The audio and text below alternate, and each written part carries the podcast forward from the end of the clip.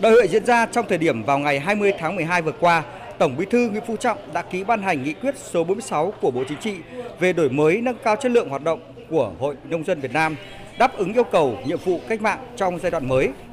Đại hội đại biểu toàn quốc Hội Nông dân Việt Nam lần thứ 8, nhiệm kỳ 2023-2028 là sự kiện quan trọng được nông dân cả nước theo dõi với mong muốn đại hội sẽ ban hành nhiều quyết sách mới để nâng cao hiệu quả công tác hội, hỗ trợ nông dân, tạo động lực để tạo đà cho nông dân cả nước phát triển, góp phần thúc đẩy kinh tế, đời sống nông dân nông thôn phát triển vững mạnh.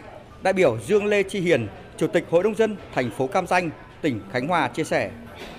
Trước hết thì chú trọng về cái phương thức hoạt động thì nên hướng về cơ sở để làm sao nâng cao cái chất lượng hoạt động của cơ sở hội ở địa bàn, đặc biệt là các khu dân cư. Trong đó thì làm sao đảm bảo được cái quyền lợi chính đáng của hội viên nông dân nó gắn liền với lại hội viên nông dân trên tất cả các lĩnh vực sản xuất nông nghiệp.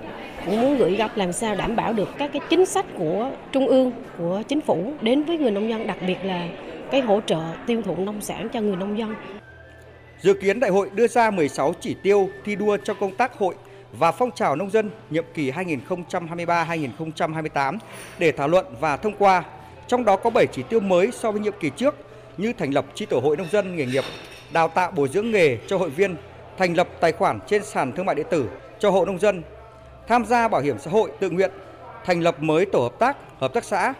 Nêu thực tế trong công tác hội ở địa phương, ông Bùi Hương Tích, Chủ tịch Hội nông dân huyện Nhân Trạch, tỉnh Đồng Nai nêu ý kiến. Vận động nông dân tham gia bảo hiểm xã hội tự nguyện đối với nông dân là nó khó. Trên địa bàn huyện Nhân Trạch lực lượng công nhân cũng rất là nhiều. Đối với lực lượng công nhân thì người ta có tham gia nó dễ dàng hơn. Còn nông dân mà vận động tham gia cái bảo hiểm xã hội tự nguyện thì hơi khó. Góp ý về bổ sung điều lệ hội kết nạp hội viên danh dự là nhà khoa học, học sinh sinh viên liên quan đến phát triển xanh, bảo vệ môi trường, chuyển đổi số để thu hút thêm nguồn lực hội còn thiếu, hỗ trợ cho người nông dân trong quá trình chuyển đổi sản xuất.